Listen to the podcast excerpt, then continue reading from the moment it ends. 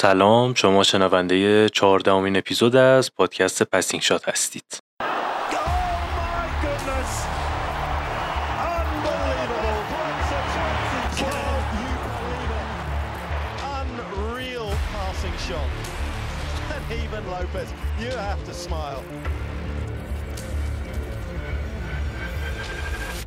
روزای زیادی از آخرین اپیزود ما میگذره. بازی نیمه نهایی رافا و ساشا تو رولان گاروس آخرین دفعه بود که کنارتون بودیم و بعد از اون اتفاقات زیادی تو تنیس افتاد. اولیش هم مصدومیت تلخ و تکون دهنده ساشا تو همون روز بود. دو روز بعدش قهرمانی دوباره رافا تو فرانسه بعدتر قهرمانی نوواک تو ویمبلدون و خب حالا که رسیدیم به پیشفصل US Open. حقیقت اینه که تمام این مدت تنیس از حرکت نایستاده اما پادکست ما چرا؟ البته باید این نکته رو بهش اشاره کنم که یه ذره سیاست ما تو Passing Shot تغییر کرده. از این حیث که با فعالتر شدنمون تو توییتر و اینستاگرام سعی می‌کنیم بین تورنمنت زیاد به فکر اپیزود دادن نباشیم و تمرکز بیشتر روی محتوای نوشتاریه که داخل اینستاگرام و توییتر منتشر میشه. پس دعوت منو لطفا قبول کنین و توی این دوتا پلتفرم حتما پسینگشات رو دنبال کنین. قصدمون اینه که از این به بعد از پادکست به عنوان جایی برای تحلیل و گفتگوی بیشتر راجع به اتفاقات تنیس همراه با مهمانانمون استفاده کنیم و البته تا مدتی قراره که یه ویژه نامه هم داشته باشیم که حالا در ادامه بهش اشاره می‌کنم. اما تو این اپیزود قراره که راجع به قهرمانی رافا و نوواک تو ویمبلدون چند کلمه گپ بزنیم. دوتا مهمون خیلی ویژه داریم که به موقع حتما معرفیشون می‌کنم. در ادامه قراره که در مورد راجر فدر و تولد 41 سالگیش و اون ویدئوی ترند شدهش با زیزو پسر بچه تنیسور صحبت کنیم و در آخر بخش ابتدایی کتاب منصور بهرامی رو بخونیم. کتاب منصور بهرامی که من فعلا به اسم دلقک کورتا نامگذاریش کردم زندگی نامه خودنگاشت منصور خانه که این روزا مشغول ترجمهش هستم و از اونجا که احتمالا چاپش زمان بر باشه فعلا به صورت بخش بخش توی اپیزودهای پسینگ شات روخونی میشه و در آینده هم بعد از اینکه اجازه خود آقای بهرامی رو گرفتم. قطعا از طریق یکی از انتشارات شناخته شده ورزشی کشورمون منتشر میشه که در صورت امیدوارم از اختش بر بیام و شما هم لذت ببرید. اما رولنگروس قهرمانی دوباره نادال توی تورنمنتی که پیش بینیش دشوار بود برای من یه ذره ناامید کنند. از حالا سعی می‌کنم تو گفتگو با مهمونامون تو بخش بعدی بیشتر این قضیه رو باز کنم. چون موضوع مورد بحث عینا در مورد نوواک تو ویمبلدون هم صادقه. اما از منظر ورزشی فکر می‌کنم برای هیچ کس پوشیده نیست که اتفاقی که به وسیله نادال تو فرانسه تمام این سالا صورت گرفته به جای تعریف و تمجید علکی کیس تحقیقاتی مهم تو سطوح بالا اونم به دور از قلوب می‌تونه باشه. ممکنه اینم نیستم که عوامل زیادی تو موفقیت تاریخی رافا دخیل بوده و اساسا ورزش حرفه‌ای بدون درک درست از مرارت و سختی و شکست و به طور کلی اتفاقاتی که خارج از زمین بازی صورت می‌گیره و دیده هم نمیشه قابل تحلیل نیست. اما به نظرم در مورد نقطه ای از تاریخ که ما در اون ایستادیم یعنی سال 2022 با علم به اینکه رافا روزای بسیار سختی رو پشت سر گذاشت و عملا شورش تو فصل خاک ناامید کننده بود میشه به طور جداگونه حرف زد. خب تو اپیزود قبل و فرهنگ توانایی نادال رو تو این صد کامل مورد بررسی قرار دادیم. تا جایی که امکانش بود اتفاقات فنی رو هم بررسی کردیم. اما به نظرم نکته‌ای این وسط وجود داره که نباید خیلی راحت از کنارش عبور کرد و اون ذهنیت برنده است. به طور کلی تمام چیزایی که جنبه psychological دارن و نه physiological. مثلا یه بار دیگه با دقت بازی نادال برابر اوژه آلیاسیم رو توی یک هشتم French Open با هم مرور کنیم. واقعا اون روز چه کسی غیر از رافا می‌تونست اون بازی رو بهش برگرده و فیلیکس رو به اون فرم فوقالعاده فنیش مغلوب کنه یا مثلا بعدتر جلوی که بقیده من و شاید خیلی دیگه مثل من قبل از بازی شانس اول پیروزی بود و بعد از اونم که ساشا زوئرف که به نظرم به دلیل فشارهای ناشی از همون مسئله که بهش اشاره کردم یعنی سلسله اتفاقاتی که ریشه روانشناختی دارن دچار اون مصومیت هولناک شد و در شرایطی که می‌تونست تعریف سرسختی برای رافا باشه عملا مغلوب آسیب دیدگی شد و کنار رفت. این نکاتی که بهشون اشاره کردم در مورد جوکوویچ تو ویمبلدون هم دقیقا وجود داره. اگر تورنمنت امسال دقیق مرور کرده باشید و فرضاً یانیک سینر رو هم به عنوان بهترین الگو مشابه به اوژه آلیاسیم در نظر بگیریم اون روز نوواک باید مغلوب می‌شد. اما نهایتا جوکوویچ کسی بود که تا آخر موند و قهرمان شد یا حتی فکر می‌کنم تیم ون ریتوون بود که خیلی خوب جلوش قدم کرد ولی نهایتا باز نوواک بود که پیروز شد و قهرمان تورنمنت شد. پس نتیجه گیریم اینه که موفقیت تو این سطح برای این بازیکن عمدتا محصول پشت سر گذاشتن چالش های فنی مکرر تو سالهای ابتدایی دوران ورزشیشونه که حالا ذهنیت برنده رو توی اونا شکل داده و حتی تو روز بعد سر بزنگاه نهایتا به کمکشون میاد. به نظرم این اصلی ترین نکته ایه که نباید هیچ وقت ازش قافل بشیم و اصلی ترین موضوعی که میشه در مورد قهرمانی نادال و جوکوویچ توی رولنگاروس و ویمبلدون امسال بهشون اشاره کرد.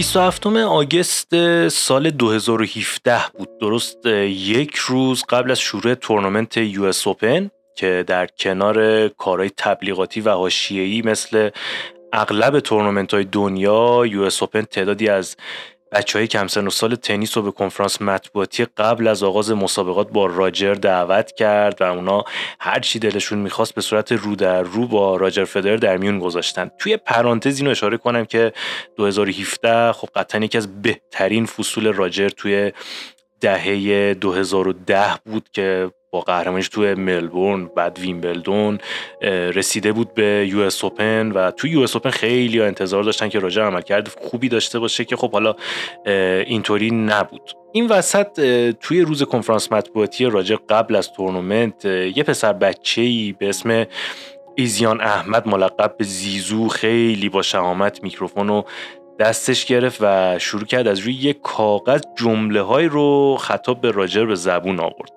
تو ادامه این نوشته ها که ازشون از روشون می‌خوند اومده بود که راجر لطفا 8 9 سال دیگه تو تنیس بمون تا وقتی من بازیکن حرفه‌ای شدم باهات بازی کنم. فدر در جواب بهش گفت که چشم. زیزو دوباره ازش پرسید که قول میدی؟ و راجر پاسخ داد قول قول. از این کنفرانس که اتفاقا زمان خودش باستاب زیادی هم داشت الان حدود پنج سال گذشته تا حدودا ماه جون امسال که فرا رسید و احمد تنیس رو هنوز هم مشتاقانه دنبال می‌کنه و در ادامه تمریناش برای یه جلسه تمرینی آزم زوریخ شد و اون روز اتفاقی افتاد که احتمالا فکرش رو نمی‌کرد. اون روز در حالی که احمد داشت تو زمین تمرین می‌کرد کارکنان اون کورت اومدن سراغش و احمد حسابی شکف زده شد. برگشت و با حالتی متعجب به مربیش گفت اینا اسم منو می‌دونستن در مورد وی آی پی حرف می‌زدن. تمام این واکنش ها رو دوربینایی که اونجا نصب شده بودن ضبط کردن. کمی بعدتر یکی از کارکنان اونجا تیشرتی آورد که عکس احمد روش چاپ شده بود. همینطور که عقب عقب می‌رفت و حسابی هم گیت شده بود. این پسر بچه امریکایی یه گروه از بچه ها شروع کردن به تشویقش. دیگه خیلی گیج و متعجب شده بود و همین موقع بود که بلند گفت اینجا چه خبره؟ اما خب خبر نداشت که راجر فدر اون پشت داره مخفیانه تمام واکنش های زیزو رو رصد می‌کنه و به زودی قراره که شگفت زدش کنه. راجر هم که خیلی مشتاق دیدار با احمد بود به افرادی که کنارش بودن گفت من نگران این بچم و بلا فاصله وارد زمین شد. احمد اون لحظه پشتش به راجر بود که ناگهان راجر از راه رسید و گفت همه بچه ها دارن می‌بینن که بالاخره قرار جلو یه حریف قابل اعتنا بازی کنی. شگفتانت اینه. فدر که نزدیکتر شد احمد سر از پا نمیشناخت و حسابی شکه شده بود. با دستا چلو دهنش رو گرفته بود و چشماش پر از اشک شد و همین لحظه بود که از فرط خوشحالی داد می‌زد. سلام سلام آقای فدرر. و راجر که می‌خواست خودمونی بودنش رو ثابت کنه جواب داد راجرم خوشحالم که میبینمت. هر دو با هم دست دادن و همدیگر رو بغل کردن. فدر در همین حین گفت ما با هم یه قول و قرارایی داشتیم مگه نه؟ قراره با هم بازی کنیم. آمادگیش رو داری؟ که زیزوی هیجان زده در جواب گفت که وای خدای من ممنونم ازت. واقعا شگفت زده شدم. راجر و زیزو خیلی سبک با هم تمرین کردن فورهند زدن سرو زدن و حتی چند تا توینر و خنده که هیچ وقت از لبای زیزو پاک نشد. همینطور راجر. خیلی زود یه میز اسپاگتی اومد وسط و برنده بازی تو اون لحظه مشخص نشد و شاید هم این یه قول و قرار تازه بین این دوتا دوست بود که اسم برنده برنده رو لو ندن. احمد بعد از این رویارویی اعجاب انگیز به الگوی زندگیش که احتمالا بهترین لحظه عمرش هم بود تو توییتر نوشت وقتی بهترین همه دوران یه قولی میده بهش عمل می‌کنه. برای همینه که بدل به یه الگو میشه. ممنون آقای فدرر از اینکه بهترین روز تمام عمرم رو ساختی. برای خاطره که تو ذهنم به ثبت رسوندی. من تو همیشه به خاطر خوشقولی از تو ممنونم. تولدت مبارک بهترین تمام دوران.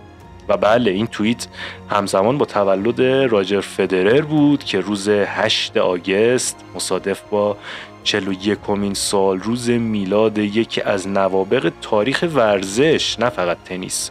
خیلی از علاقمندای این رشته رو شگفت زده کرد. راجر هم کلیپ تبلیغاتی باریلا از این رویداد رو چند روز قبل در صفحات سوشال میدیای خودش منتشر کرد تا زیزو تا همیشه قدردان راجر فدرر باشه که براش سنگ تموم گذاشت. البته راجع روز تولدش هم یه متن همراه با عکس در توییتر و اینستاگرام منتشر کرد در مورد خودش با این مضمون که از اینجا می‌فهمی سنت داره بالا میره که قیمت شمهای روی کیک تولدت از خود کیک بیشتر بشه. به عنوان یه علاقمند تنیس امیدوارم راجر خیلی زودتر از موعد حتی زودتر از لیور کاپ به تنیس برگرده و دل همه طرفداراش رو. من جمله خودم شاد کنه در آخر بخشی از کنفرانس مطبوعاتی 27 آگست 2017 رو که محل آشنایی راجر و ایزیان احمد بود با هم بشنویم Yes.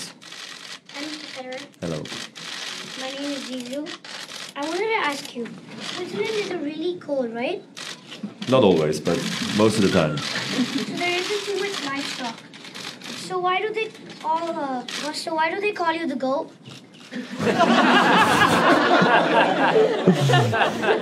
I don't know what.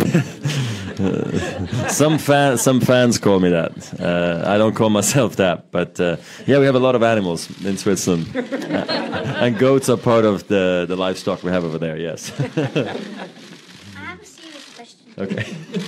Clearly. You have been the most consistent player of all time. Can you please continue to play for eight, nine years so that I can play when I turn pro? Yes. if, I, if you're going to make it on tour, I'll make sure that maybe I come back for you. Okay? Is that a promise? almost, almost, almost a promise. Pinky promise. اما تو این بخش میزبان دو تا مهمون فوق که برای اولین بار تو پسینگ شات کنارم هستن. دو تا پژوهشگر و نویسنده در زمینه ورزش که خودم شخصا چیزای زیادی ازشون یاد گرفتم. مهدی احمدی نازنین که خیلی از طرفدارای فوتبال احتمالا قبلتر با برنامه آنسوی نیمکت کنار دکتر صدر دکتر صدر فقید یادشون باشه. مهدی جان خیلی خوش اومدی. خیلی خوشحالم که برای اولین بار تو Passing Shot در کنارت هستیم سلام کوروش. سلام به نفر بعدی که حالا spoil نمی کنم و خواهی گفت اسمشو و همینطور سلام به مخاطبین Passing Shot بنده در خدمتتون هستم. قربونت خب مهمون بعدیمون هم که شهریار حکیمی نازنینه.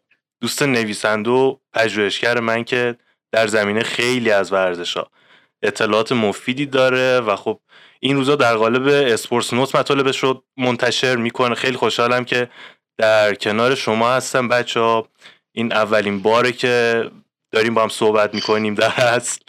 و خب شهریار جان اگر صحبتی داری در شروع خیلی خوشحال میشم. بشنوم صحبتاتو.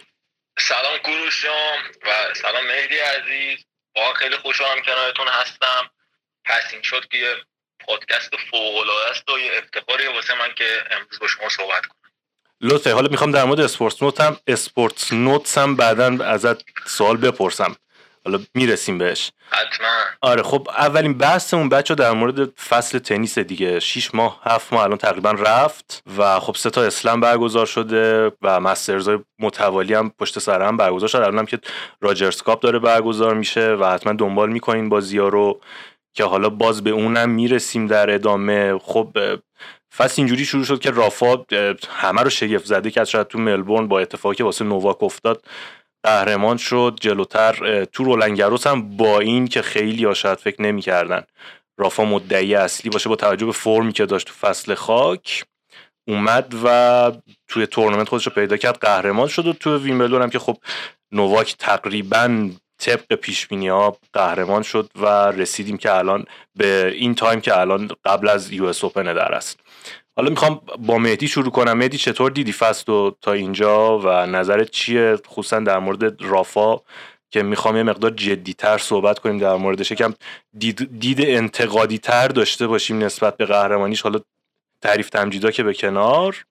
ولی می‌خوام یه کمی چالش برانگیزتر باشه این بحث. خصوصا در مورد فرمی که داره تو رولنگروس حالا برای طرفدار تنیس شاید خیلی سوال باشه که خب تا کی مثلا قرار رافا ادامه بده؟ خب آرزم به خدمتتون که ببین این فصل به نظر من من شاید بهت بگم حالا یکم کمتر کنم حداقل توی قسمت مردان یه فصل خیلی خاص خب به خاطر اینکه خیلی خیلی اتفاقاتی که مرتبط با تنیس مرتبط با ورزش و چه اتفاقات کاملا غیر مرتبط با تنیس و ورزش افتاد که حتی مثلا از سال 2020 و 2021 که به خاطر اون همهگیری کووید چیزایی توش وجود داشت اینو متفاوت کرد. اولیش همون استرالیا بود بحث نوواکو که اشاره کردی و کلا خود بحث نوواک اتفاقا نوواک خیلی سال خوبی رو داشت کرد فرم خوبی هم داشت. ولی به خاطر این کار واکسیناسیونش که حالا من اصلا نمی‌خوام دفاع بکنم فقط دارم مطرح می‌کنم که دلیلش این بود باعث شد استرالیا از دست بده. بعدش هم ایندی و میامی رو از دست داد. یعنی چهار هزار امتیازی که حالا یه بخش زیادیش رو به نظرم می‌تونست با فرم اون موقع خودش و البته field خیلی مثلا متوسطی که وجود داشت بگیره صفر امتیاز ازش به دست آورد و البته اون اتفاقایی که تو استرالیا هم افتاد فکر کنم خیلی تو روحیش برای ادامه فصل و البته روحیه اسپانسرها طرفداراش تاثیر گذاشت. این یه موضوع بود. یه موضوع دیگه این بحث کرونا که کماکان ادامه داره. یه او وسط تورنمنت ها می‌بینیم که مثلا گرند اسلم به هفته دوم می‌رسه. یه بازیکن میاد تو توییترش خبر می‌ذاره که آره من بازی دوره بعد و نیستم. به خاطر اینکه تست کووید مثبت شده. بازیکنی که می‌بینی تو بازی قبلیش هم فرم خوبی داشته و صرفا تست کوویدش مثبت شده. با بیماری درگیر نبوده. بازم نمی‌خوام وارد مسئله پزشکی بشم. یعنی می‌خوام بگم این چالشیه که وجود داشته. غیر از این بحث مربوط به حمله روسیه به اوکراین که زندگی خیلی از بازیکنهای بلاروسی و روسی رو تحت تاثیر قرار داد. از جمله شماره یکی که وجود داشت یعنی دنیل مدودف و خب این باعث شد که حالا بازی اونا که تحت تاثیر قرار بگیره امتیازاشون تحت تاثیر قرار بگیره به جای خودش ویمبلدون هم از جدول امتیازات کنار رفتش و این باعث شد یعنی رنکینگی که الان داریم شاید خیلی منطبق با واقعیت نباشه. و کلا فصلی هم بود. حالا بحث نادال رو اشاره کردی. نادال دو تا گرند برد ولی چند تا تورنمنت ما واقعا این فصل نادال رو دیدیم. چند تا تورنمنت رو به خاطر میاری که نادال توش بود؟ همین راجع به جوکوویچ همین راجع به فدرر. و حالا حتی می‌تونیم بگیم همین راجع به اندی ماری چون اغلب تورنمنت هایی که حضور داشت فکر نهایتا دور دوم بالا اومد. حتی روزهای پنجشنبه و جمعه خیلی از هفته ها رو ندید تورنمنت ها به خاطر همین به نظرم امسال یه سال متفاوتی بود. اگه بخوام چکیده امسال رو بگم که امسال شبیه چی بودش میگم تورنمنت میامی که اندیماری دو تا مسابقه داد. راجر نبود رافا نبود جوکوویچ هم نبود و یه کسایی رسیدن به یک چهارم و نیمه نهایی و حتی فینال که من مطمئنم ده سال بعد اگه به پیج اون بازی رو نگاه کنیم میگیم که آقا این کی بودش اصلا؟ چیکار کرده و چجوری تونسته به این جاها برسه؟ چیزی که مثلا شاید ده سال قبل توی دوران اوج اون چهار نفر و البته چهار نفر کوچیک که مثلا مثل استن واورینکا و دل بوترو و چند نفر دیگه بودن هیچ وقت نمی‌دیدیم ما. و البته یه موردی هم الان به ذهنم رسید وسطش اشاره بکنم. اینو چون خودم گزارشگرش بودم به صورت زنده مسئولیت زورف بودش که فکر می‌کنم می‌تونست امسال و حداقل توی نیمه دوم یه سال متفاوتی بکنه. ولی واقعا اون صحنه مسئولیتش یکی از بدترین اتفاقات ورزشی بود که من به عمرم روایت کرده بودم. اگه دقیقا نگم بدترین و فکر می‌کنم حالا دیگه با اون زفرف قبلی ما هیچ وقت کار نخواهیم داشت و این باعث شد که یه بازیکن خوب و واسه این قسمت فصل از دست بدیم. خیلی ممنون مهدی. خیلی عالی بود. من در مورد زفرف که صحبت کردی آره به نظرم یکی از بدترین صحنه‌ای بود که من توی بازی های زنده دیدم یعنی حدودا یه ساعت فکر می‌کنم شوکه شده بودم. تو جوی تلویزیون من نیمه نهایی دوم رو نتونستم خیلی دقیق اون روز ببینم چون که واقعا صحنه بدی بود. اصلا صدای فریاداش هیچ وقت فراموش نمی‌کنم. حالا من توی بخش قبلی در مورد اونم توضیح دادم به نظرم. یه برتری روانی خاصی داره رافا توی رولنگروس که حالا بذار من با شهریارم صحبت کنم. می‌خوام نظر شهریارم بپرسم در مورد شیش ماه اول سال و اینکه خب نظرش چیه در مورد فرم فوق و شگفت انگیزی که رافا حالا داشت. به هر حال دوتا اسلم برده. به هر حال بازم نمیشه خیلی کوچیکش کرد. و خب و نوواک که تونست ویمبلدون رو ببره. مطابق پیش بینی که اونم البته به نظر من اگر متئو برتینی دوچار اون کووید نمی‌شد و مدودف هم بود. احتمالا به راحتی نمی‌تونست بگیره این تورنمنت. تو هر چند به حال favorite بود و favorite اصلی هم بود ولی خب گرفت و مطابق پیش بینی بود. شهر نظرت چیه در مورد شیش ماه اول؟ ببین کوروش به نظر من صحبت های اصلی و مهدی عزیز انجام داد. یه صحبتی مهدی جون اول کرد که که یه فصل خاص بود. منم تقریبا یه 15 16 ساله که یادمه که تنیس دارم دنبال می‌کنم. این فصل واسم خیلی متفاوت بود. اصلا شما شروع فصل نگاه کن. یه بحث بزرگی که راجع به نوواک جوکوویچ پیش اومد. ببینید کسی که تنیس دنبال می‌کنن در جریان هستن که معمولا توی تنیس یه همچین خبرهایی پیش نمیاد. یعنی همه خبرگزاری معتبر دنیا تیتر اولشون نوواک جوکوویچ شده بود که این برای رشته مثل تنیس یه ذره ناآشناه ما زیاد اینو ندیدیم. شاید اگر مثلا 20 سال گذشته رو نگاه کنیم همون اوایل دهه 90 و اون چاقو خوردن مانیکا سلس خیلی پیچید از فراتر از مرزهای تنیس رفت. به خاطر همین من میگم که اصلا شروع شروع متفاوت بود. و خیلی خواستنم دنبال شد. مهدی اشاره کرد که ببین به هر حال رافائل نادال مصدوم بود. ما می‌دونیم که مسلزای آخر فصل پیشو اصلا بازی نکرد توی آمریکا نیمد اصلا خیلی ها بعد از شکستش مقال جوکوویچ توی فرانسه سال پیش می‌گفتن که نکنه قلمرو خاکم دیگه از دست نادال رفت.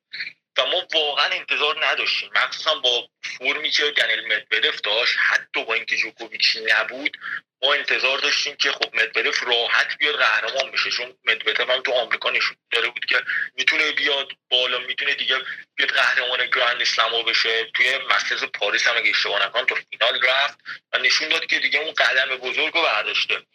ولی همونطور که خودتون گفتید می‌تونیم بگیم ما شگفت زده شدیم چون واقعا من خودم به عنوان کسی که بازی نادال رو خیلی دیدم فرم خوبی حتی توی استرالیا نداشت جلو شاپوالو مثلا داشت حذف می‌شد داشت کامبک می‌خورد. به هر اومد قهرمان شد یه رانه فکر کنم 20 21 زد که 21 بازی فکر کنم نباخت اون فینال اگه اشتباه نکنم ایندیان ولز بود که به تلفریکس باخت. دو بال آره 22 تا که واقعا این یه چیز شگفت بود. ولی من می‌خوام در مورد نادال اینو اشاره کنم. سبک بازی نادال کاملا تغییر کرد و من اینو نه تو استرالیا نه تو رولانگورس بلکه تو ویمبلدون کامل دیگه فهمیدم که بازیکنی که معمولا زیاد روی تور نمی اومد بازیکنی که خیلی سعی می‌کرد رالیو طولانی تر بشه می‌بینیم که یه جورایی من یاد فدرر 2016 اینا انداخت. واسم خیلی عجیب بود که نادال اومده داره به این سبک بازی می‌کنه. و اتفاقا موفقم بود. و این این چیز عجیبی بود واسم. در مورد فصلم اگه بخوام صحبت کنم میگم ببینید این فصل یکی از خالی ترین فصول تنیس بود که حداقل من یادم میاد. خودتون دیگه گفتید. دیختیری که معمولا فدرر که ندیدیم فدرر که نبود مصدوم بود. جوکوویچ که اولی رو از دست داد الان احتمالا آمریکا هم از دست میره. البته اینو احتمالش هست که نده ها.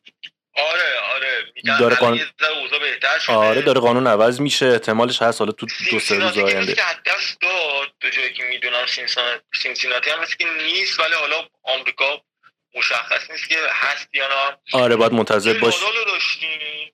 آره یه نادال رو داشتیم. و تنیسورهای روس هم که مثل دنیل مدویدف مثل آندره روبلف دیدیم که مثلا ویمبلدون رو از دست دادن با اینکه مدویدف یه امیدوار کننده ظاهر شده بود توی فصل چمن. من خودم خیلی دوست داشتم تو ویمبلدون ببینمش. ولی خب یه فصل خالی بود و من حداقل انتظار داشتم بازیکنایی مثل استفانو سیتسیپاس بیان خودشون نشون بدن. چون ما تو مسترزا دیدیم که Big Three ی اصلا نبود توی مسترزا. گفتیم دیگه بازیکنهای روس هم نبودن. کلا جدول خالی بود. واسه همین دیدیم که کارلوس آلکاراس اومد اوج گرفت کسپر رود کسپر رودی که واقعا شاید اگه شرایط عادی باشه حالا نمی‌خوام یعنی قصد چیزی ندارم ولی تا رنگ پنج شیش اومد خیلی عجیب بود. آه اینجا می‌تونی با مهدی مناظره خیلی جدی داشته باشی پس. آره آره این چیز خوبی میشه. کسب رود من بازیکن خوبی می‌بینم ولی واقعا به نظرم این که فصل خالی شد خیلی کمکش کرد. ببین حالا شهر بذار. در مورد کسب رود می‌خوام صحبت کنم. اتفاقا خیلی جالب شد چون اینجا نظراتتون با هم مخالفه. من یکی از سوالا مثلا در مورد کسب روده. یکی در مورد کسب روده یکی در مورد دامینیک تیم که چند روز پیش تو توییتر با مهدی در موردش صحبت می‌کردیم که حالا برگشته و اوضاع خوبی هم داره. میشه گفت که امیدوار کننده از شرایطش. اما ببین من در مورد رافا نادال می‌خوام این سوال رو مطرح کنم. تو اشاره کردی گفتی شاپووالوف توی استرالیا و اوژالیاسیم توی رولنگروس داشت شکست می‌داد رافا رو و خب ببین من می‌خوام به اینجا برسم که کی نسل جدید تنیس قراره که رافا نادال نوواک جوکوویچ و امثال اینا رو به چالش بکشه. خب ببین در مورد فدر اگه بخوایم صحبت کنیم راجع شکست پذیر بوده تو بهترین زمینش. مثلا سال 2012 2011 میاد جلوی جو ویلفرد سونگو میبازه یا مثلا 2013 میاد به استاخوفسکی میبازه و خب اینا اتفاق افتاده. اما اما مثلا در مورد رافا نادال توی رولنگروس این اتفاق نمیفته حالا یه بخش این این این میشه عنوان کرد که از لحاظ روانی خیلی برتری داره و خب این غیر قابل کتمانه. یعنی اون ذهنیت برنده‌ای که داره تو اون کورت که به نظر من باید خیلی بیشتر در موردش صحبت بشه بیش از توانایی فنیش توی این زمین. همینطور در مورد نوواک توی ویمبلدون. ولی خب در مورد مسائل فنی می‌خوام اینجوری بگم که چرا هیچ بازیکنی توی تور پیدا نمیشه که بخواد چالش جدی ایجاد کنه واسه این دوتا. سال 2022 ایم رافائل نادال همچنان یک کتاز رولنگروسه و نوواک جوکوویچ هم این طور که از شواهد و قرائن به نظر میاد تا زمانی که بخواد ادامه بده تو ویمبلدون حریف نداره. یعنی شاید فقط امسال من یه مقدار به یانیک سینر تونستم خوشبین باشم که بتونه در آینده به چالش بکشش یا مثلا شاید متو برتینی اگر باشه. می‌خوام این این در مورد این صحبت کنیم که چه باید کرد؟ پیش بینی شما چیه؟ راه حلتون چیه واسش؟ اینا جوکوویچ و نادال دو تا مورد متفاوتن این برتری که در حال حاضر دارن. درباره نادال شما برید تعداد بازی های امسالش رو ببینید. واقعا تعداد زیادی نیست ولی خوب مدیریت کرده کارو. یعنی نادال نیومده توی یه تورنمنتی که از قبل بگیم نادال این مسابقات دور اول حذف میشه و بیاد و دور اول حذف بشه. واقعا خوب کارش رو مدیریت کرده. و توی سالهای گذشته هم همین بوده. سالهایی که مثلا فرم خوبی نداشت گاهی اوقات مثلا ویمبلدون رو شرکت نمی‌کرد. گاهی اوقات حتی یک گرند اسلم رو شرکت نمی‌کرد. چیزی که شما مثلا راجع به مثلا که نه حتما راجع به فدرر و جوکوویچ هیچ وقت همچین چیزی رو نمی‌دیدید. که مثلا با یه فرم نه چندان مناسب بیان تو گرند اسلم شرکت بکنن. بیان توی مسابقاتی شرکت کنن که مناسبشون نیست. جوکوویچ خیلی اوقات تو همین سینسیناتی اومد تو شرایطی شرکت کرد که من مطمئن بودم حتی ست نمی‌گیره و از تورنمنت خارج میشه. و مثلا دور دوم حذف شد یه همچین چیزی. این به نظرم نقطه قوت اصلی ناداله و یه مورد دیگه هم که این تو میانه بحثش اشاره شد همین تغییر سبک بازیشه. نادال هم توی تمریناتش چیزی که گفته میشه هم توی خود بازیش. دیگه به دنبال طولانی بازی کردن طولانی کردن رالیا و از هم توی تمرینا به دنبال تمرینای hitting practice 5 6 ساعته نیستش. یه مقدار مدیریت کرده و کارو همچین به سمتی جلو برده که امتیازات کوتاهتری بگیره. من خودم مثلا توی فینال رولنگاروس مطمئن بودم که امتیازاتی که شاید یه مقدار رالی میانه ای داره تعداد ضربش مثلا 5 تا 6 تا هست و کاسپر روت برنده بشه. ولی تقریبا همش رو نادال برد. این نشون میده یعنی خودش یه شناخت درستی از خودش داره و می‌دونه که چی کار باید بکنه. چیزی که با قاطعیت میگم هیچ کدوم از بازیکنهای جوون فعلی ندارن. نه بازیکنهای حدود 17 18 ساله مثل آلکاراز یا اون نسل نه بازیکنهای مثلا 25 6 ساله مثل مثلا تیلور فریتز مثل مثلا زورف و بقیه اینها و حداقل راجع به اون نسل مثلا زورف و کیریوس و نمی‌دونم اینا من مطمئنم هیچ وقتم بهش نخواهند رسید. ایمان دارم به این این درباره نادال.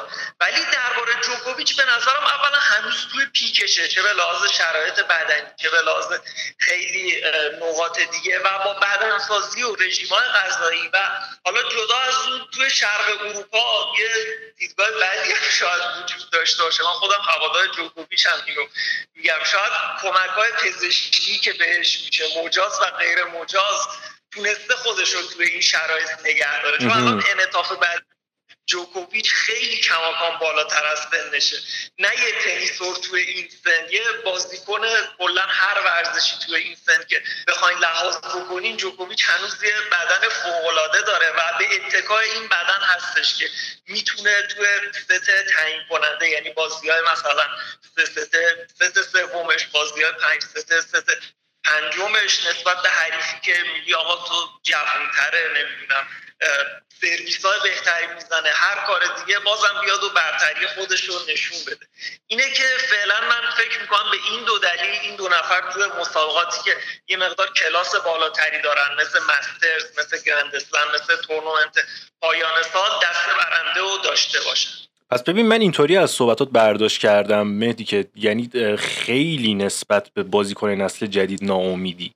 یعنی که ببین الان ATP اومده یه کاری کرده که ATP چلنجر رو اضافه کرده که یه سری بازیکنایی که شاید rank پایینتری دارن و کم نام و نشون ترن بتونن اونجا شناخته بشن و بعد وارد تور بشن. و خب خیلی داشتیم تیم ون ریتوون مثلا یکیشون بود که اومد اینجا موفق شد.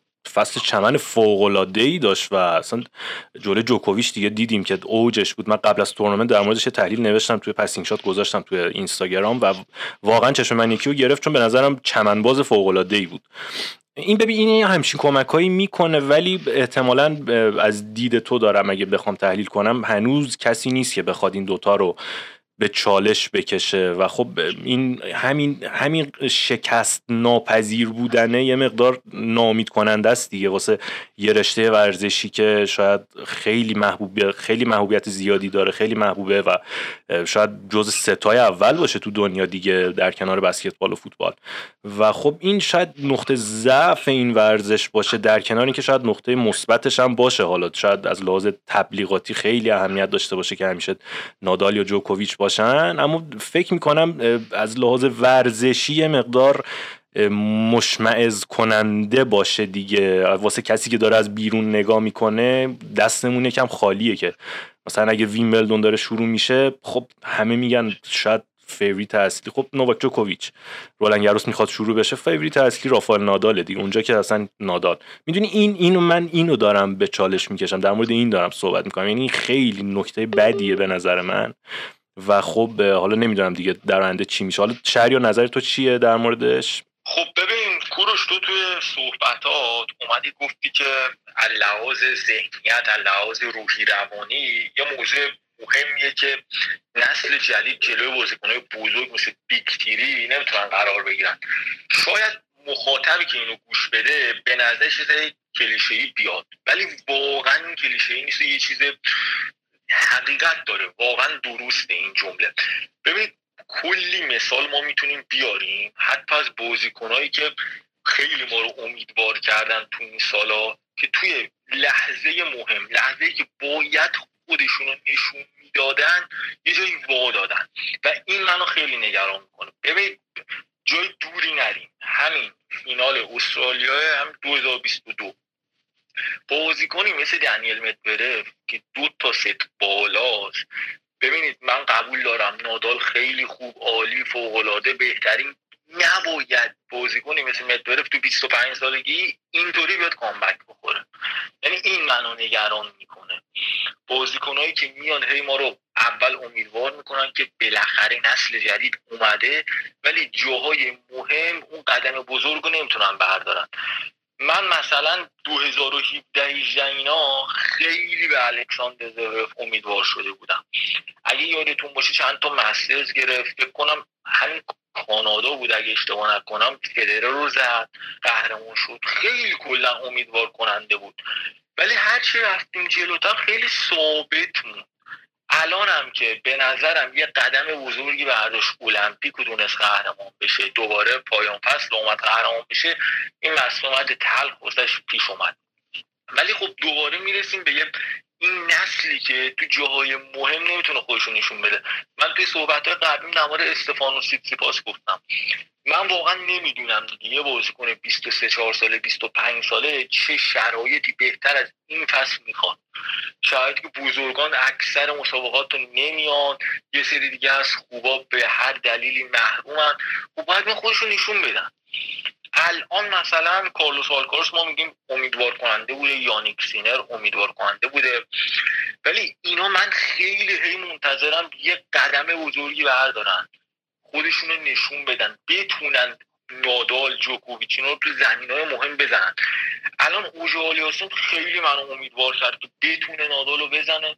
ولی دیدیم نه اون ست آخر اون لحظات مهم و رالی های مهم دوباره نتونست کاری کنه. و نکته ای که واقعا بیشتر باید بترسیم اینه که اینا به غیر از بیکتیری و بازیکنهای بزرگ تو یه سری تورنمنت که شرایط واسهشون مهیاس اونجا هم نمی‌تونن خودشون نشون بدن. همین مثال امسال رو زدم دیگه. الان چرا مثلا سی, سی پاس نباید بیاد تا فینال مثلا کانادا؟ الان کسپر رود باید می‌تونست بازیشو رو بزنه دیگه. باید میومد باید یه قدم بزرگی برده مثلا آلکاراس خوب شروع کرد دوباره این اواخر داره یه ذره ضعیف میشه دوباره داره میوازه خود خود دنیل مدودف خود دنیل مدودف شهریار به افتی که داشته و اصلا این نتایج سینوسی که الان داره بعد از عمل فتخی که داشت برگشت اصلا انگار که یه بازیکن خیلی معمولی خیلی پایین تر از سطح انتظار ظاهر شده. و نمی‌دونم نمی‌دونم. واقعا حالا تو آمریکا یکی از کسایی که من خیلی بهش امید داشتم که بیاد و جلوی این دوتا بیسته حالا طرفداراشون ناراحت نشن یه وقت. از دید ورزشیش دارم میگم واقعا.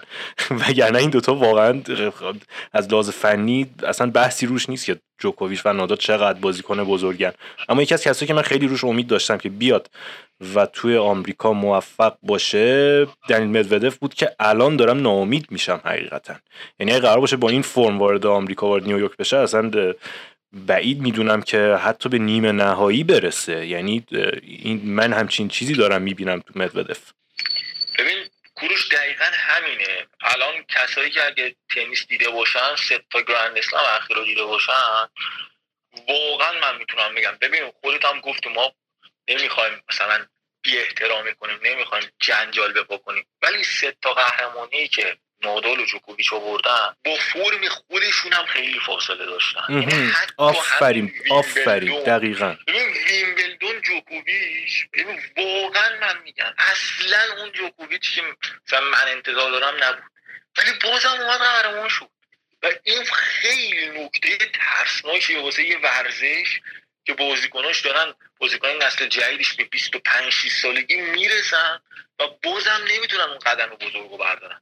من راستش تو این سالا فقط دومینیک تیم منو امیدوار کرد که اونم متاسفانه دیگه مشکل مسئولیت موچش و بعدش هم خیلی افتاد شریار مرسی که مرسی که سوال بعدی منم داری خودت میگی و دارین دارین همراهی می‌کنین با من بچه ها کاملا تو این اپیزود و این خیلی خوبه. خیلی آره، اتفاق مثبتیه. تنیسی هستن آره. آره دقیقا این روند رو می‌دونن دیگه. یعنی من با خیلی صحبت می‌کنم دقیقا دقدقه مشترک دارن. چون ببین به هر حال همه می‌دونیم واسه ورزش شخصیت مثل نادال فدره جوکوویچ خیلی مهمه.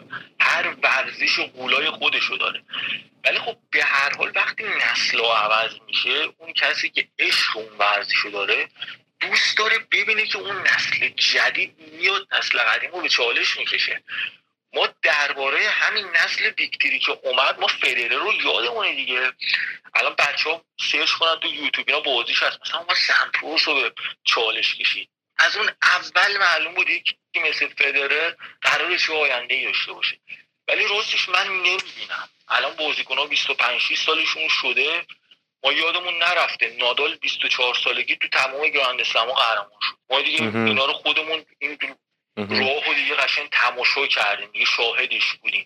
و من به نظر میزه ترسناکه به خاطر اینکه اللحاظ فنی واقعا بازیکنایی که الان هستن اللحاظ فنی در سطح بالایی یعنی فنی چیز نقص خیلی بزرگی ندارم و به نظر من یکی روحیه و یکی دیگه اینکه به نظر می‌رسه تشنه موفقیت نیستن. به نظر می‌رسه انگار به رنگ سه چهار پی می‌رسن فکر می‌کنن دیگه این خیلی خوبه این دیگه تهشه و انگار اون رو ندارن که واسه چیزای بیشتر بجنگن بذار حالا این سوالا من پس از مهدی بپرسم. مهدی به نظرت همه چی سایکولوژیکاله یا چیز دیگه است؟ ببین یه موردی هم که حالا فدره رو مثال زد به نظرم فدره رو شروع کریرش رو نمی‌تونیم خیلی با جوکوویچ و نادال یکی بکنیم. اتفاقا فدرر خیلی شبیه به این بازیکنان فعلی هم بودش. یعنی من یادمه مثلا یه سه چهار سال بود و بعدش بود که تونست اولین قهرمانی گرند رو بگیره. همون سالی که میگید پیت رو تونست ببره دور بعدش رفت جلو یه بازیکنی که من حالا خیلی تیم منو دوست داشتم ولی واقعا میگم یه بازیکن معمولی رفتش و بازی خودش رو باخت. خیلی مثلا مقتدرانه هم بازی نکرده بود. همون فیلماش فکر می‌کنم توی یوتیوب حتی فیلم کامل اون مسابقه هم باشه. آره هست. تماشا بکنید. اتفاقا فدرر می‌تونه یه مقدار واسه اینا الهام بخش باشه. بذار بذار حرفتون نگه دار من یه کد بدم. ویمبلدون 2001 داریم در موردش صحبت می‌کنیم که فدرر توی یه بازی عجیب و غریب تونست سمپراس رو ببره در نهایت. چقدر تورنمنت عجیب غریبی بود از همون سال به طور کلی و با حذف سمپراس ایوانیشویچ اومد که اون اتفاقا افتاد و قهرمان شد و نهایتا و خب ادامه صحبتات آره آرز بودم به خدمتتون. بعد یه چیزی هم که راجع به بازیکن‌های فعلی شهریار خیلی نزدیک شدش به اشاره کردنش راجع تشنگی که به موفقیت دارن. ببین مثلا 20 سال قبل واقعا جوایز تورنمنت ها خیلی می‌تونست برای بازیکن توی زندگیشون تاثیر گذار باشه. ولی الان قراردادایی که با اسپانسرها میبندن خیلی جای اونو داره می‌گیره. یعنی یه بازیکنی مثل گرگور دیمیتروفو در نظر بگیر. فکر کنم اگه اشتباه نکنم کلا یه مسترز داره یه دونه رسیدن به فینال تورنمنت انتهای سال. حالا اینکه سبک بازی فوق العاده است و بی‌نظیره و اینا ولی بسیار بازیکن اورریتدیه مهدی بسیار بازیکن اورریتدیه من من اصلا اینو بحثی ندارم ولی سبک بازی و اینا شد به جای خودش دارن اشاره می‌کنم ولی قرارداد بسیار بالا با ویلسون داره قرارداد بسیار بالا با رولکس داره و قرارداد بسیار بالا با نایکی. یعنی شاید مثلا دیمیترو 40 درصد توانایی های فدرر هم نداشته باشه ولی تقریبا 70 درصد فدرر از این سه تا برند داشت پول می‌گرفت توی یه مقطع. اینه یکی از مشکلات که اسپانسرها حالا فقط راجع به مثلا تنیس هم نیست توی خیلی از ورزش های انفرادی دیگه توی گلف هم دارن یه مقدار بازی رو خراب می‌کنن. همین الان این تورنمنت LIV یا حالا هر چیزی که می‌خوایم بگی این حق حضورایی که داره مثلا به بازیکنهای بزرگ میده تقریبا دیگه داره نفس رقابت برای قهرمانی تو گلف هم از بین می‌بره. این یکی از مشکلات نمی‌دونم چجوری هم می‌خواد حل بشه چون واقعا فکر نمی‌کنم برگزار کننده های تورنمنت ها بتونن رقابتی و با اسپانسرها تو زمینه پرداختی داشته باشن. مرسی مهدی. خیلی عالی بود. خیلی عالی بود. حالا می‌خوام آره آره آره حتما حتما. من کاملا موافقم با این. توی تمام ورزش هم با این موافقم. چه انفرادی چه تیمی. واقعا بحث اسپانسرها اینکه ها ببین همین الان آلکاراس دیگه. آلکاراس و نمونه بدترش. همارادوکانو که من اصلا حرفی نمی‌تونم بزنم. واو واو. واو چقدر با چقدر قهرمانی گرند اسلم الان اصلا لحاظ اسپانسر و اینا قراردادایی که بسته انقدر تو چشم اون اینا که ببینید واقعا همینه. طرف 19 20 می‌بینه به همه چی رسیده بدون اینکه شاید کار خیلی خاصی بکنه. و خیلی متاسفم شهریا بذار بذار اینو بهت بگم. خ... چقدر مثال خوبی زدی در مورد امارات کانو و چقدر متاسفم که ادبیات ورزشی داره میره به سمتی که در مورد یه تنیسور به این حد معمولی بزرگش می‌کنه و در موردش کتاب زندگی نامه می‌نویسه. حالا من کاری ندارم. خیلی از بچه ها اعتقاد دارن که زندگی نامه هر کسی شاید جذاب باشه خوندنی باشه. ولی به نظر من باید اول اون آدم زحمت بکشه کار کنه و به یه موفقیتی برسه و بعد در موردش کتاب چاپ بشه. و این چقدر رویه بدیه که داره تو ورزش باب میشه که هر کسی که داره یه موفقیت نسبی هم به دست میاره سریع. یه کتاب زندگی نامه اسپانسرینگ تبلیغات. اصلا تا اسم همین الان من متاسف خیلی متاسفم. یکی از ژورنالیستای محبوب من تو تنیس کریستوفر کلیریه که الان کتاب راجع فدرر من دارم در موردش کار می‌کنم و چند روز پیش دیدم یه توییت زده بود در مورد خدافزی سرینا ویلیامز که این دوتا قراره با هم احتمالا توی یو اس اوپن دیدار کنن و این هواشی ژورنالیستی و ای و نمی‌دونم واقعا چه اصراری بر اینه که امارات و کانا رو بخوان جا بزنن به عنوان تنیسور خوب. حالا شاید در موفق بشه ولی این بازی تکراری و پوچی که اینم از اون سمت بوم افتاد است دیگه. هی می‌خوان یه بازیکنی رو بیارن بزرگش کنن و واقعا طرف در اون ابعاد نیست من داخل پرانتز یه چیزی بگم همین الان تو این تورنمنت تورنتو راجرز کاپ این بر تو مونترال اون بر بانوان تو تورنتو رادوکانو زودتر از سرنا هم حذف شد. اینو در جریان بله بله بله بله. از بعد قهرمانی توی آمریکا فکر کنم کلا نمی‌دونم دو رقمی نشده مثل که تعداد برداش اصلا یه چیز عجیب غریبیه. خیلی خیلی بد. خیلی چیز عجیب غریبیه و واقعا درست یعنی اشاره جفتتون واقعا به نظر من درست بود. خب شما فکر کن تو 20 سالگی این همه توجه این همه پول خب همینه دیگه. واقعا دیگه طرف تشنگی نمیمونه. میگه من با یه دونه گرند اسلم به این جایگاه رسیدم. و همین میشه. این تو همه ورزش هم هست متاسفانه. همینی که همین ادبیات ورزشی واقعا وضعیت خیلی بدی داره. و حتی الان هم که دیدید دیگه مستند و فیلم هم زیاد می‌سازن. یعنی طرف رسما توی ورزش به یه جایگاهی می‌رسه. همون اول کل دنیا مستند کتاب فیلم سریال اینا و همین میشه. و باعث تاسف واقعا باعث تاسف حالا بچه به یه مقدار سریعتر جلو بریم. وقتتونم نمی‌خوام خیلی بگیرم. چند روز پیش حالا مهدی داشتیم در مورد دامینیک تیم صحبت می‌کردی. تیم برگشت. تیم برگشته و خب تو فصل خاک احتمالا باید منتظرش باشیم و من مشتاقم ببینم که دوباره برگشته و موفقه. یعنی این یکی از آرزوهای منه که دوباره دامینیک تیم موفق ببینم خصوصا روی خاک. حالا نه روی حتی هارد حتی تو آمریکا هم ازش انتظار ندارم. ولی خب پیش بینیت چیه در مورد آیندهش و در مورد بازیکن محبوبت کسب رودم دوست دارم بشنوم و اینکه چه نکته مثبتی توش می‌بینی که مثلا من نمی‌بینم؟ خب درباره دومینیک تیم چیزی که من با عرض ناراحتی راجع به آیندهش یه مقدار اطمینان دارم یه مسئولیت دوباره است.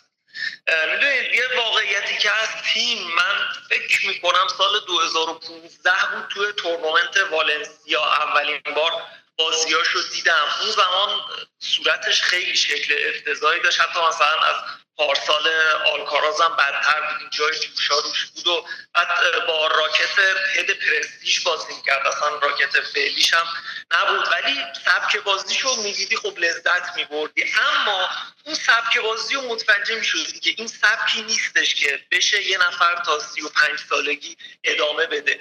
فشاری که به بدنش وارد می‌کرد چه به لحاظ استقامتی چه به لحاظ مثلا تکنیکی می‌دونستی که این یا ریز ریز مثلا تعداد مصدومیت ها زیادی داره یا یهو مثلا یه مصدومیت داره که شیش ماه از سال و از دست میده. من امیدوارم که حالا این اتفاق نیفته یا اگه میفته حداقل توی نیمه اول فصل که هم تورنمنت های آمریکا هست هم فصل خاک هستش این اتفاق نیفته تو سال آینده و بتونیم از دیدن بازیش لذت ببریم. و خب خیلی حیف شد. من فکر می‌کنم اگه کمتر با این مسئولیت ها روبرو شد بازیکنی بودش که قطعا توی مسترزای خاک می‌تونست نادال رو به چالش بکشه و ادامه این روند می‌تونست یه برتری روانی خیلی خوب رو هم توی رولنگاروس مقابل نادال براش ایجاد بکنه که خب حالا امیدوارم بعدا بگیم این اتفاق فقط باعث شد یه وقفه توی ایجاد بشه و در نهایت تونست که این کار رو انجام بده. این درباره تیم. حالا درباره کاسپر رود الان بریم یا به چه شکلی؟ می‌خواد می‌خوای شهریارم نظرشو بگه که بعد یه آره یه مناظری بکنین در مورد کسب رود با هم دیگه. دوستم بشنوم خب در مورد دومینیک تیم من قبلا هم اشاره کردم که خیلی من امیدوار کرده بود چون ما دیدیم که جلوی بازیکنهای بزرگ واقعا خودشون نشون داد. جوکوویچ تونست ببره تونست گرند اسلم بگیره. حداقل تو فینال خیلی خوب پیش می‌رفت. هم فینال گراند اسلم هم مسابقات پایان فصل. بکنم دو بار پشت هم و فینال. حالا کاری نداریم دوتاشو باخت ولی قشنگ اون قدم نهایی اون قدمی که بیاد بین بزرگا رو برداشته بود. مصدومیت موچش که دیگه تقریبا بین مصدومیت های خیلی بدی که یه تنیس رو می‌تونه بهش دوچار بشه و تأسفی که من می‌خورم اینه که توی دوره که تقریبا تنیس خالی شد یعنی همین من دو سه بار اشاره کردم فصل 2022 خیلی خالی بود. دومینیک تیم با یه سطح خوب شاید می‌تونه واسه رنگ یک قشنگ به چالش بکشه. و متاسفانه این مسئولیت کلی عقب انداخت تیمو ببینید من امیدوارم برگرده ولی خیلی نگرانم. خیلی نگرانم که بتونه دوباره به همون سطحی که واسه قهرمانی در گرند اسلام و مسترزا و پایان فصل بیاد یه ذره شک دارم بتونه به اون برسه. ولی امیدوارم تا پایان سال بتونه تو 20 تا بیاد حداقل. مرسی. عالی بود. خیلی عالی بود. خب مهدی شروع کن. در مورد کسپر رود خیلی دوستم بشنوم ازت. خب درباره کسب رود حالا یه بحث توییتری بین ما شروع شد. من یادم نیست که چه چیزی رو منتشر کرده بودم که خودم هم یادم نیست در چی بود آره. آره. که گفتی به نظرت بازیکن خیلی سطح بالایی نیست. یه واقعیت راجع به کسب رود اینه. حالا اصلا اینطوری نگاه خودم رو بگم. من راجع به همه یه نگاه واقع گرایانه ای دارم. مثلا یه نفر نمیگم یا خوبه یا خوب نیست. میگم خوبیشو باید به اندازه خودش نگاه کرد. کسب رود به نظرم حتی اگه توی فیلد امسال هم نبود که یه سری از بازیکنهای قوی کنار بودن بازم می‌تونست مثلا پنج نفر برتر رنکینگ برسه. ولی بازیکنی نیست که اونقدر سطح بالا باشه که مثلا یه سالو با شماره یکی دنیا تمام بکنه. این واقعیتیه که راجبش وجود داره. شاید اول حالا شما خیلی دلتون خنک بشه مثلا نقطه ضعفی که توش می‌بینم اینه که هنوز مثل خیلی از بازیکنهای مثلا کی بگم 20 سال پیش اینجوری اشاره کنم به خصوص بازیکنهای اسپانیایی. نوع بازی کردنش نوع ضربه زدنش نوع مدیریت امتیازها شروع کردن و تمام کردنش فقط مختص زمین های خاکه. یعنی اینکه مثلا می‌دونه سرویس رو باید کجا بزنه. توی مثلا ضربه سوم کجا باشه و آخرین ضربه و کجا بزنه احتمالا امتیاز امتیاز برندش هست. بازی خیلی خوبی هم روی پاهاش داره یعنی مثلا می‌تونه به اکثر برسه. ولی روی خیلی از زمین ها به خصوص زمین های چمن عمل کرده قابل قبولی نداره و فکر نمی کنم هم با نوع ضربه زدن فعلیش و نوع حرکت کردنش توی زمین بتونه توی چمن به موفقیت خوبی برسه. مثلا یه چیزی مثل کارلوس مویا میشه. مویا فکر کنم دو هفته هم شماره یک دنیا بوده و گرند اسلم هم برده. بازیکن خوبی هم هست الان که اسمش میاد همین میگه آقا چقدر بوده. حالا شاید کسب رو تنها برتری که به مویا مثلا داشته باشه اینه که انقدر بکند ضعیفی نداره دیگه. واقعا بکندش بکند قابل قبولیه و کلا تعداد وینرایی هم که توی یه مسابقه می‌زنه نسبت به بازیکنی که منتصب میشه به بازیکن خاک بهتره و بالاتره. این شاید نقطه قوتشه. فکر می‌کنم کسب روز یه بازیکنیه که تو سالهای آتی ما بازم بین پنج نفر بین ده نفر ببینیمش. تو تورنمنت هایی که فرم خوبی داشته باشه غیر از چمن بیاد و بازیکن روی فرم اون زمان رو به چالش بکشه. ولی اینکه مثلا بهترین بازیکن زمان باشه و بیاد توی تورنمنت وارد بشه به عنوان حالا به قول شما favorite به عنوان من از, از نظر من از سیاه بردن اون تورنمنت الان من چیزی رو نمی‌بینم که این موضوع تایید بکنه.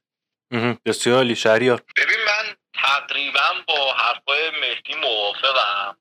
حالا یه چیزی رو ما گفتیم که خیلی خالی شد این فصل خیلی مثل سیپاس استفاده نکردم. بیایم در مورد رودم اینو بگیم که دمش گرم که تونست از این شرایط بهترین استفاده ها ببره.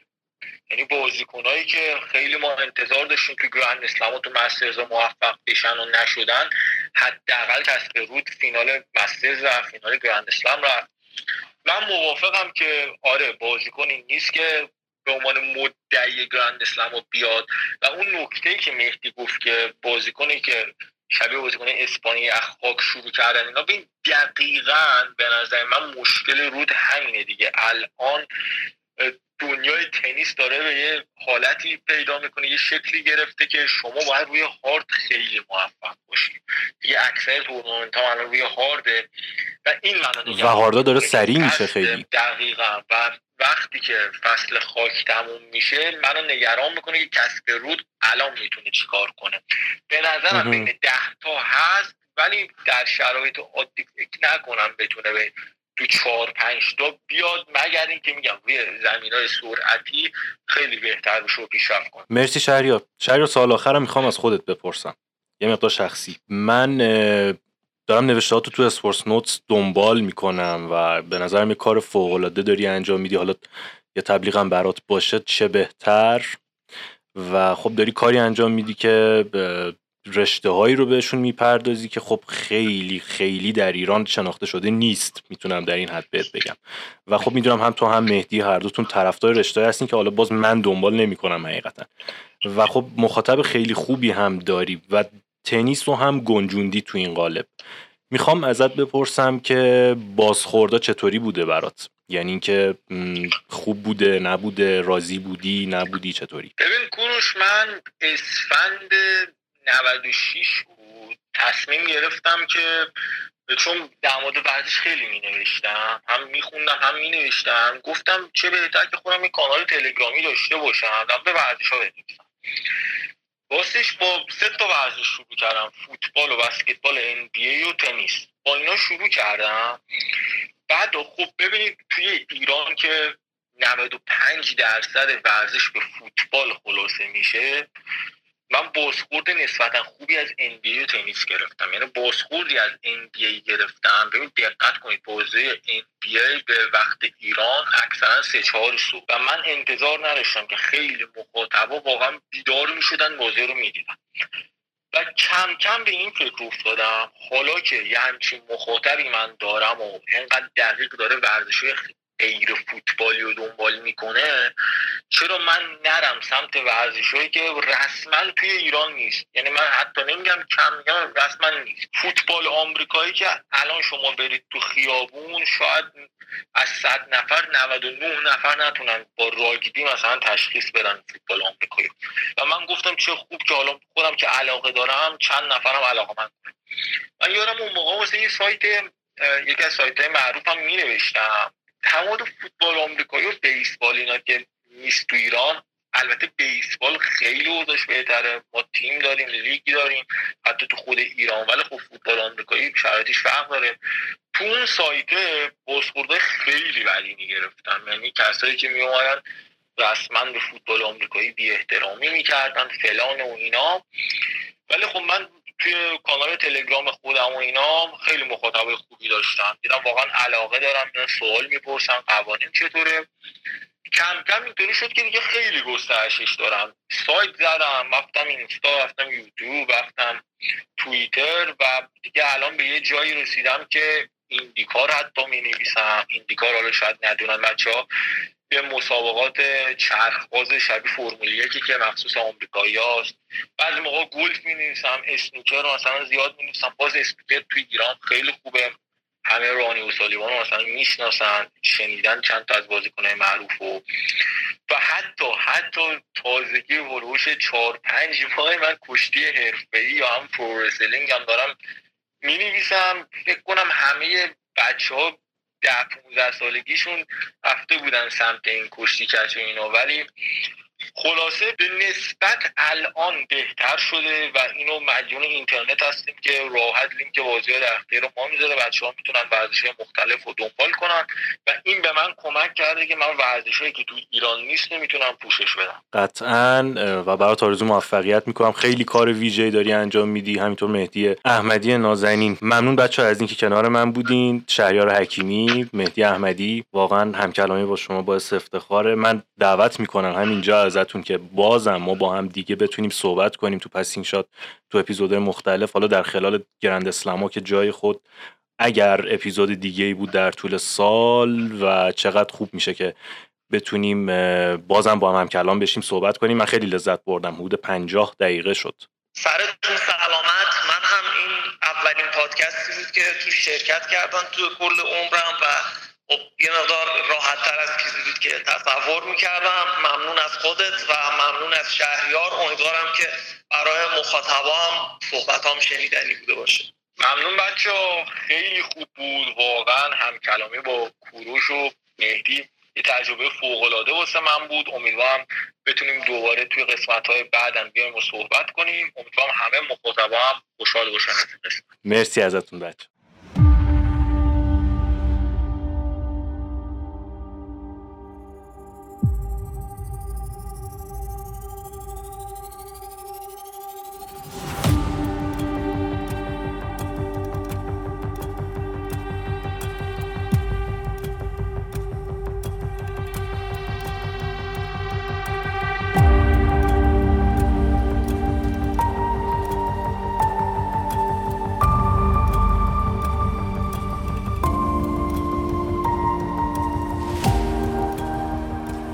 اما تو آخرین بخش از این اپیزود قرار قسمت نخست کتاب منصور بهرامی رو با هم مرور کنیم.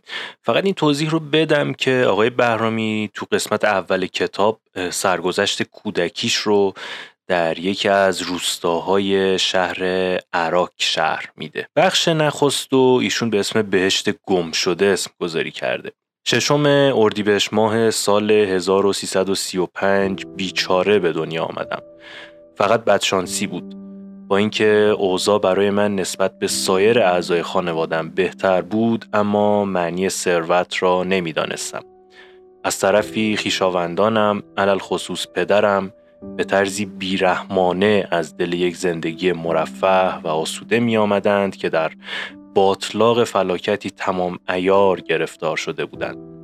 پدر بزرگ پدریم 300 کیلومتر پایین تر از تهران در شهری به نام عراق صاحب زمین های وسیعی بود. اصلا یک روستا به نام بالان جزو دارایی هایش محسوب می شد و خانواده من کل ساکنانش را تشکیل می دادن. آنجا خدمتکارها و دهقانانی بودند که در زمین های ما کار و همچنین از دامهای ما نیز مراقبت می. در بالان حدود 400 نفر از سکنه را خانواده بهرامی تشکیل می‌داد. آنها گندم میکاشتند گلهداری نموده و محصولاتشان را در آن منظره خیره کننده اما ساده که در میان کوههای بلند و افقی ناهموار احاطه شده بود برداشت می‌کردند در آن اقلیم فصلها کاملا از هم متمایزند تابستان ها گرم و خشک است و در زمستان دما گاهی تا 20 درجه سانتیگراد هم کاهش پیدا می کند. در قیاس با استانداردهای اروپایی مطبوع است اما خب باز هم سرد محسوب می شد. در دهه چهل همگان جوری در این استان مرکزی ایران زندگی می کردند که انگار دوران قرون وسطا است. نه برق بود نه آب لوله کشی بلکه برای دسترسی به آب چاهی را وسط حیات اصلی خانه حفر می کردند و برای روشنایی نیز داخل خانه ها از چراغ نفتی استفاده می شد. حتی اربابان و مالکان زمین ها نیز زندگی ساده ای داشتند و تجملات مدرن در زندگی روزمرهشان دیده نمی‌شد. خانه شپ ویلایی ما که بسیار هم بزرگ بود از گل ساخته و ارتفاع سقفش کوتاه بود. همچنین که پشت بامی مسطح داشت و از آن به عنوان تراس استفاده می‌شد. این خانه بزرگ در دل خود باز به چندین خانه دیگر نیز تقسیم می‌شد که در هر کدام قسمی از خانواده بهرامی زندگی می کرد. پدر بزرگم کریم و همسرش، پدرم، اموهایم، امه هایم و سایر اعضای خانواده. در تابستان همگی شبها روی پشت بام میخوابیدیم تا از خونکای نسبی هوا بهره شویم. تا خورشید ساعت پنج و نیم صبح در آسمان رخ نمایان می‌کرد با صدای پرنده ها از خواب بر می‌خواستیم انگار که ساعت کوک کرده باشیم زمستان ها نیز در تک اتاقی بزرگ که واقعا گرم طراحی شده بود دور هم جمع می شدیم. حال یا برای غذا خوردن یا بحث و گفتگو با یکدیگر. درست وسط آن اتاق یک کرسی تعبیه شده بود که وظیفه اصلی گرم کردن اتاق را بر عهده داشت. کرسی تخته چوبی بود با نیم متر ارتفاع که مثل جعبه بزرگ روی زمین قرار داده می‌شد. داخل آن زغال رو روی یک تکه سنگ یا ظرفی فلزی میگذاشتند و حفظ دمای کرسی کار بسیار دشواری است. نباید بیش از حد زغال اضافه کرد زیرا در این صورت بیش از اندازه داغ می شود از طرفی هم نباید گذاشت آتشش فروکش کند. یک نفر باید دائما زغال های نیم سوخته را پخش کند و با خاکستر ناشی از سوختن سایر زغال ها آن را بپوشاند. اینگونه آتش ذره ذره بیشتر و گرما به شکلی خوب منتشر می شود. به طور مرسوم زنان مسئول مراقبت کردن از آتشدان کرسی بودند که واقعا هم متخصصش بودند. موقع صرف غذا همه دور کرسی جمع گشته و آن زمان بود که کرسی بدل به میزی گرم می شد. بعضی ها هم یا برای خواب بعد از ظهر همراه با لحافشان سراغ کرسی می آمدن و یا هم گپ و گفت خودمانی. زمستان ها زندگی خانوادگی پای همین وسیله گرمایشی میگذشت و به انتها می رسید. کف این اتاق مرکزی با قالیچه هایی پوشانده شده بود که هر کس روی قسمتی از آنها می نشست. آن زمان این چیزها اوج نمود ثروت در یک خانواده به حساب می آمد. فقط قالیچه بود نه وسیله دیگری وجود داشت نه میزی نه صندلی اما خب چه قالیچه هایی این قالیچه ها یا از ابریشم ساخته می شدن که تهیهش ماها طول می کشید و یا پشم نرم اطراف کرسی بالش های نرم تکه می‌دادی و در حالی که لای لحاف خودت رو پوشانده بودی مست از بوی کرسی خودت رو به گرما می سپردی. کرسی بویی از خود ساطع می کرد که در قالب کلمات و تعریف نمی گنجد. چیزی در مایه های دود قاطی شده با بوی غذای تند و همینطور قالی. تلفیق تمام اینها با هم عطری مطبوع را پدید می آورد که برای من فراموش نشدنی است. غذا خوردن طبق سنت های همیشگی صورت می گرفت. هر کس سر جای مقرر خودش می نشست که پیشتر با توجه به سن و جایگاه آن فرد در خانواده تعیین شده بود. پیش از به دنیا آمدن من پدر بزرگم کریم عالی ترین مقام خانواده به حساب می آمد. بنابراین پدرم سمت راستش می نشست و بقیه مردهای بزرگسال به ترتیب در کنار بود. بعد از آنها هم نوبت به خانوم ها و بچه ها می رسید. نمی شود ادعا کرد که غذاهای ایرانی خیلی متنوعند. به بیان ساده کم برخوردار یک دیس کباب تابعی گوشت گوسفندی می‌خورد در حالی که غنی زیر کرسی می نشیند گوشت گوساله یا گوسفندی را به سیخ می کشد برنج، چاشنی های متنوع، ماست و خیار، سالات های گوناگون و در تابستان هم میوه در سفره غذاییش دیده می شود. غذاهای ایرانی تند و متنوعند اما اشتها آور نیستند. هر کس برای خودش انتخاب می کند در ظرف مخصوص می کشد و نهایتا ترکیب خاص خودش را می سازد. دسر وجود ندارد. از خیارهای کوچک آن دلپذیرهایشان اغلب به عنوان حسن ختام وعده های غذایی استفاده می شود.